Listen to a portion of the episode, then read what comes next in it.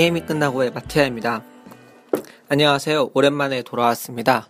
6월 말이 돼가는 날씨라 그런지 날씨 좀, 좀 더워지고, 어, 햇빛도 정말 뜨거워지고 있습니다. 요즘 같을 때 선크림 안 바르면은 피부 노화도 심해진다 그러고, 또 왠지 괜히 찝찝하잖아요. 또 다들 선크림 바르는데 안 바르고 있기도 그렇고.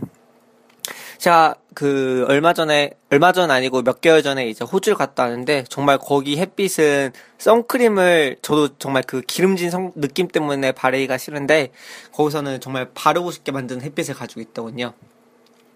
그래서 뭐 요즘 오존도 많이 없다 그래서 피부암도 있다 그러는데 이거 들으시는 분들은 선크림 잘 바르고 다니시면 좋겠고요.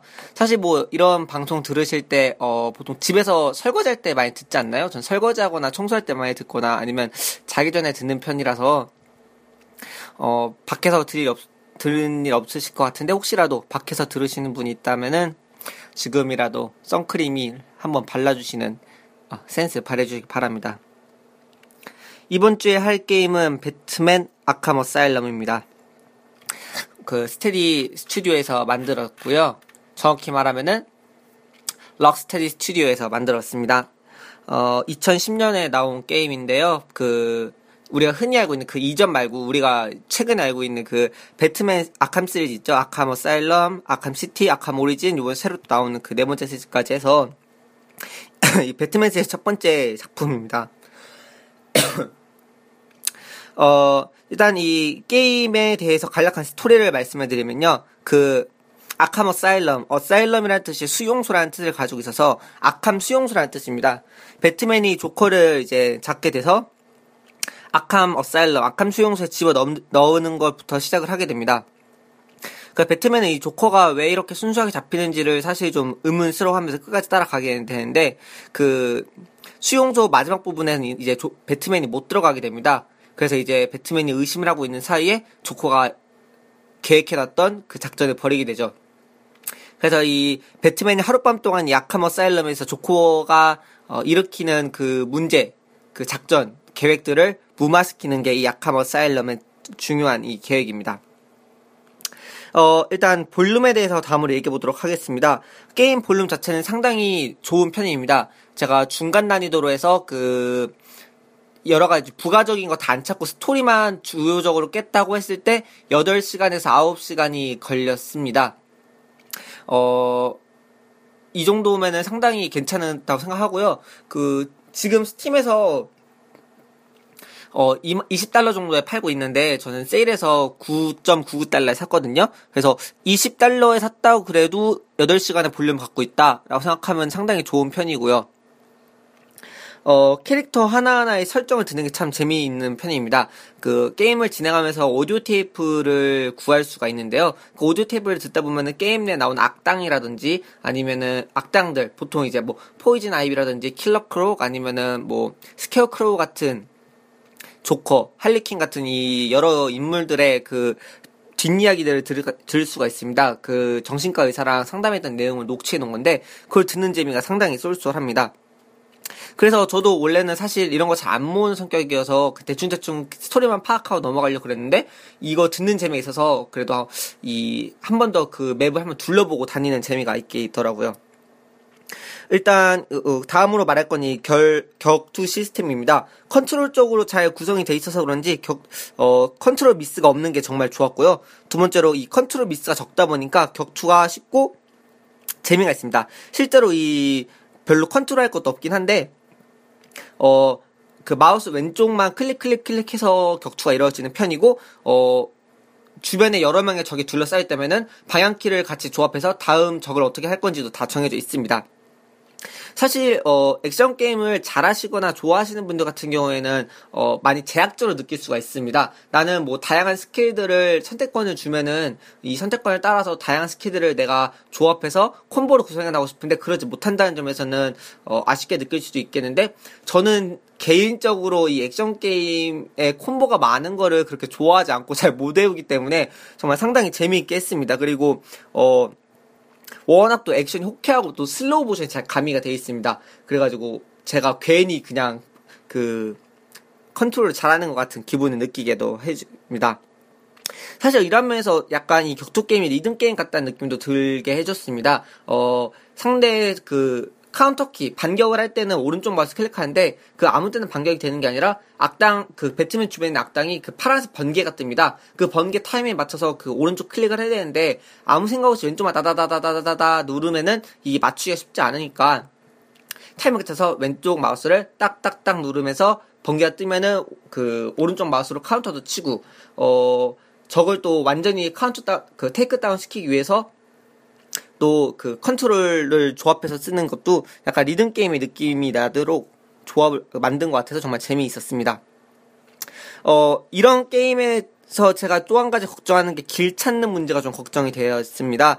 근데 사실 이 배트맨 아캄 어사일럼에서는 X 키를 누르면 탐정 모드, detective 모드가 발동이 되는데 그러면 거의 엔간한 길을 찾을 수가 있습니다. 보통 많이 이용하는 길이 이제 그 하수구나 그 환풍구 그 틀을 뜯어서 보통 이동하는 경우가 많거나 아니면 이제 F키를 눌러서 그 로프 같은 거를 쏴가지고 거의 걸어서 이동하는 경우가 많은데 거의 그 F키 같은 경우는 시점만 잘 이동하면 F키가 뜨니까 아, 일로 이동하면 되겠다라는 게 보이고요.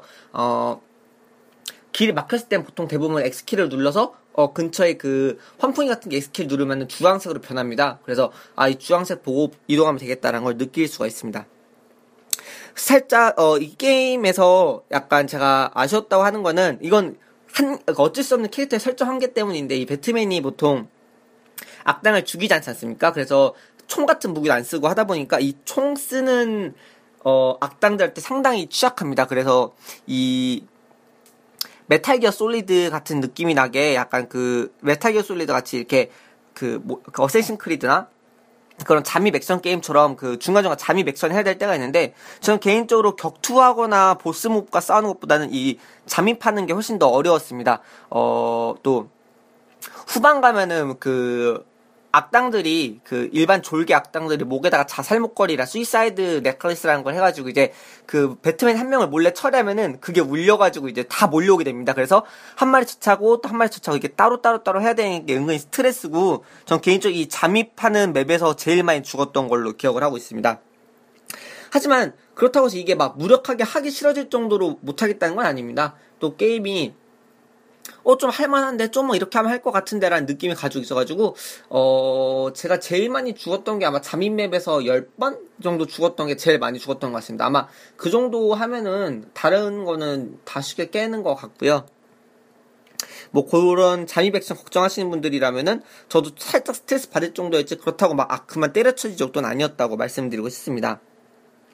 어, 그리고, 어, 이거는 제가 개인, 저, 이건 정말 단점이라 느끼는 것 중에 하나가 이 악당들의 패턴이 사실 너무 뻔합니다. 일단 그 보스몹을 제외한 일반 악당들은 보통 이 일반 그 격투기 쓰는 무기를 주먹을 쓰는 그 악당 하나랑 전기 봉을 들고 있는 악당, 칼을 들고 있는 악당, 어 그리고 이제 타이탄이라는 약물, 베놈이 쓰는 약물을 맞은 악당 이 네 가지 그리고 필드에 있는 그 정신병자나 아니면 그 꽃들 이렇게 한 여섯 가지 정도로 구분할 수가 있는데요. 이 전체 8시간 되는 플레이 동안 이 여섯 가지의 패턴이 거의 대부분입니다. 그리고 실제로 앞에 4시간가량은 전기, 전기 쓰, 전기봉 든 악당, 주먹 쓴 악당, 그리고 그 칼든 악당 이 세 마리만 주로 나오기 때문에 패턴이 너무 쉽습니다. 그래서 이 게임이 음, 어, 그 패턴 때문에 어렵다기보다는 아 내가 이 그 잘못해서 이 컨트롤 미스 날 때 이런 것 때문에 죽을 일이 많아가지고 이러한 패턴이 사실 아쉽다고 할 수 있습니다. 실제로 그리고 초반 보스인 베놈을 잡을 때 그 베놈 패턴도 거, 베놈 패턴을 거의 그 타이탄 맞은 악당대 패턴이 가져오기 때문에 어, 요런 악당, 일반 악당들의 패턴이 사실 너무 적다는 거는 단점으로 제가 말을 해야 하고 싶더라고요. 그럼에도 장점은 역시 나쁘지 않은 그래픽. 2010년에 나와서 5년 전인 그래픽인데도 불구하고 상당히 훌륭한 그래픽을 보여주고 있습니다. 이런 점에서 정말 어, 저는 사실 너무 놀랐습니다. 어, 5년 전인데도 이 정도 그래픽의 컴퓨터 게임을 보여준다. 어, 만족스러웠습니다. 이제 어 일단 게임의 외적인 부분에서는 다 얘기를 했고요. 그다음 내적인 부분에 대해서 얘기를 하려고 합니다. 어 이건 이제 뭐 어떻게 보면은 그 게임 내부의 이야기를보다는 배트맨 만화 자체 스토리에 대한 내용일 수도 있는데요. 어 제가 뭐 배트맨을 그, 어 만화책을 읽거나 그런 거 아니고 다크나이트나 옛날에 나왔던 그 옛날 배트맨 있죠 펭귄맨 나오고 이랬던 거 그런 것만 봐서 이제 정확히는 모르지만 일단 이 아캄 어사일럼에 나왔던 걸로만 보면은 어, 일단 실제 substance의 문제를 들고 올 수가 있겠습니다. 이 배트맨 DC 코믹스죠. 마블 코믹스와 대비되는 이제 원조 원래 있던 이전에 있던 그 코믹스인데 이 DC 코믹스의 가장 유명한 캐릭터라고 하면 역시 슈퍼맨하고 배트맨 뭐 그리고 그 외에도 뭐 아시는 분들 아시겠지만 그린 랜턴 뭐 이 정도가 있을 텐데요. 어 일단 우선적으로 그 DC와 마블의 가장 캐릭터 큰 차이점을 보여주자면은 마블의 캐릭터들은 인간적입니다. 약간 그리스 로마 신화의 신들 같은데요. 그 우리가 알고 있는 그 기독교의 신 같은 인격신들은 거의 완벽함을 전제로 하고 있죠. 불멸자나 완전체로 구분을 하고 있는데 어 그리스 로마 신들 같은 경우는 감정도 있고 실수를 합니다. 그러면서 마블의 캐릭터들은 어, 약간 그 그리스 로마 신들의 그런 인간적인 신에 가깝고요. 반면에 DC 코믹스의 그 슈퍼맨이나 기타 뭐 에, 그린 랜턴 같은 경우는 완, 그, 인격신이나 완벽자에 가깝다고 말할 수가 있습니다. 그래가지고, 이, 이 완벽자의 가장 큰, 그, 완전자의 가장 큰 이제 특징이 이 실체를 가지고 있다는 점인데요. 실체는, 어, 자신이 존재함이 있어서 그 누구를 필요로 하지 않습니다. 어, 예를 들어보면은 하느님의 존재하는 데 있어서 하느님은 그 무엇을 필요로 하지 않죠. 어, 하지만 그 그리스 로마 신들을 보면은 그리스 로마 신들은 자신들이 불멸을 유지하기 위해서는 렉타르라는 그 신들의 술을 마셔야 된다, 됩니다.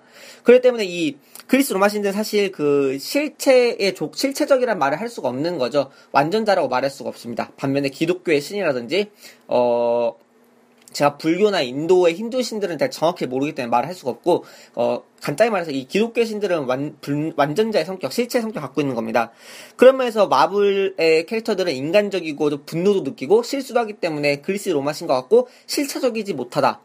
어 완전자의 성격을 갖고 있지 못하다라고 말할 수 있는 반면에 DC 코믹스의 영웅들은 대부분이 어 완전자의 성격을 갖고 있습니다. 실체적입니다. 예를 들어 보면 슈퍼맨 보시죠. 슈퍼맨이 그 자체로 존재하는데 크다란 문제가 있나요?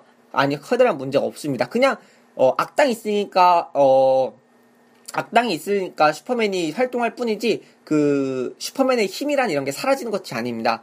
그린랜턴 같은 경우도, 그, 그, 그린랜턴 제 이름을 모르는데 그 초록색 반지 있죠? 그 반지에 나온 힘을 쓰는데 그 힘이 어, 악당이 있건 없건 그 존재 여부에 여하를 받지 않습니다. 그들은 그 실체 자체를 갖고 있는데, 배트맨 같은 경우는 이 실체의 문제가 약간 있습니다. 배트맨 같은 브루스 웨인 자체는 실체적입니다. 브루스 웨인이 존재하는 데에는 그 어떤 것도 필요하지 않기 때문이죠. 근데 배트맨은 배트맨 존재함에서 그 무언가를 필요로 합니다. 배트맨은 악당을 없애기 위해서 나온 존재입니다. 그러니까 악당이 없어진다면은 배트맨 사라지겠죠. 반면에 그린랜턴이나 슈퍼맨은 그 존재 자체가 원래 슈퍼맨이자 그 랜턴이었던 것에 비하면 상당히 특이한 모습을 보여주는 겁니다. 이런 면에서 보면은 어 이 배트맨이 상당히 재밌는 점을 가지고 있는데요. 배트맨과 조커의 의미는 사실 종이 한 장 차이입니다. 배트맨도 배트맨도 악당이기 때문에 배트맨이라는 그 히어로가 어 실체적 의미 아니 실체적으로 말할 수 없죠. 존재적 의미를 갖고 있죠. 만약 악당이 없었다면은 배트맨은 사라지고 브루스 웨인밖에 안 남을 겁니다. 조커를 보시죠. 조커 같은 경우는 그 배트맨의 관심을 끌기 위해서 나쁜 짓을 합니다. 제가 뭐 기타 상식에 이, 이해하면은 조커, 조커에 관한 그, 어, DC 코믹스가 그래픽 노블을 낸 게 있는데, 거기서 조커가 그 우주의 절대적인 힘을 갖는, 상상하는 대로 모든 걸 이루어질 수 있는 힘을 갖게 됩니다. 근데, 그래서 이제 거의 막 그게 DC 코믹스랑 마블 코믹스 합작해서 만든 거라서 막 타노스도 나오고 이러는데요. 지금 다음 어벤져스 나올 그 타노스 Infinity Gauntlet을 가진 타노스까지도 없앨 만큼 그 무차별하게 없앨 만큼 센 힘을 조커가 갖는데 너무 세지니까 배트맨이 힘을 못 쓰는 겁니다. 그러니까 조커가 자신의 힘을 다 포기하는 상상을 해서 다시 배트맨 옆으로 오게 되는데요. 조커는 그만큼 실체적이지 못한 캐릭터입니다. 배트맨이 꼭 필요로 하죠. 다른 누구도 아니라 배트맨을 필요로 하는 캐릭터입니다. 이런 면에서 배트맨이 악당이 있어야 하기 때문에 존재하는 것 같이 조커도 배트맨이 있어서야만 존재하는 캐릭터입니다. 이러면서 배트맨과 조커가 매우 흡사하다고 말씀을 드리는 건데요. 이러면서 그 배트맨과 조커는 종이 한 장 차입니다. 배트맨이 우리의 입장, 시민의 입장으로 봤을 때는 악당을 없애주기 때문에 히어로죠. 하지만 악당들의 입장에 봤을 때는 조커가 배트맨을 없애주는 역할이기 때문에 악당들 입장에서는 조커가 히어로가 되는 것입니다. 이런 것은 그 이청준 작가의 우리들의 천국에서도 확인할 수가 있는데요. 거기서 끝까지 말하죠. 어, 그, 새로운 그 병원 소장이 그 소록도의 그 납병 환자들에게 천국을 만들어 주겠다고 하는데 그 다른 의사가 천국은 필요 없다고 끝, 끝없이 말하죠. 그 이유는 바로 납병 환자들에겐 여기가 이미 천국인 거죠. 어, 밖에 사람들은 거기가 납병 환자들의 지옥이라 하겠지만 지옥에 있는 사람들은 그곳이 지옥이라고 말할 수가 없는 것입니다. 물론 그 소록도에 있는 게 지옥이라고 말을 하는 게 아니고요. 그 예를 들면 그렇게 말한다는 겁니다. 우리 인간으로 입장해 봤을 때 그 악마들이 있는 지옥을 지옥이라고 하지만 천사들이 봤을 때 그쪽이 지옥이지만 상대적인 입장이죠. 그건 perspec 그 perspective한 거고요. 그 악마들의 입장에서 봤을 때는 그 자기가 살고 있는 곳 자체가 천국이 될 수가 있는 것입니다. 그런 면에서 이제 배트맨과 조커는 종이 한 장 차이라고 제가 거듭 드려 말씀드리는 겁니다. 이런 의미에서 그 두 캐릭터는 상당히 변태적인 느낌을 가장 크게 갖게 하는데요. 서로가 서로를 필요한다. 약간 어 그 뭐라고 할까요? 착취적인 느낌을 나게 하죠. 그러면서도 착취를 너무 끝없이 해버리면은 황금거의 배를 갈라버리면은 자기 존재 자체도 소멸시켜버리는 정말 기묘한 존재라고 할 수 있습니다. 사실 이러한 면에서 그 배트맨과 조커의 그 캐릭터가 갖는 매력이 너무너무 크게 상승하는 건데요. 저는 이런 변태적인 거 좋아하기 때문에 어, 상당히 재미있게 게임을 플레이했습니다. 어, 어, 그리고 이제 마지막으로 제가 아캄 어셀름에 한 가지 이제 바랬던 것이 있다면은 아, 정말 그 배트맨 몸이 너무 좋습니다. 8시간 동안 이 배트맨의 몸을 보고 있으면은 뭐야 왜 이렇게 몸이 좋아? 게다가 또 플레이하다 보면 몸 옷도 찢어져요. 이 쫄쫄이 옷이 그러니까 어 나중에 플레이하다 보면 이제 배트맨의 costume을 얻 costume을 이제 challenge mode에서 얻게 되는데 어, 이 정도면은 배트맨을 어 배트맨의 그 약간 상체가 탈의 된 costume을 주면 어떨까라는 약간 그런 변태의 생각도 해봤습니다. 어디까지나 이렇게 취향이고요. 어, 뭐, 팟빵이나 블로그에다가 저 변태라고 욕하셔도 됩니다.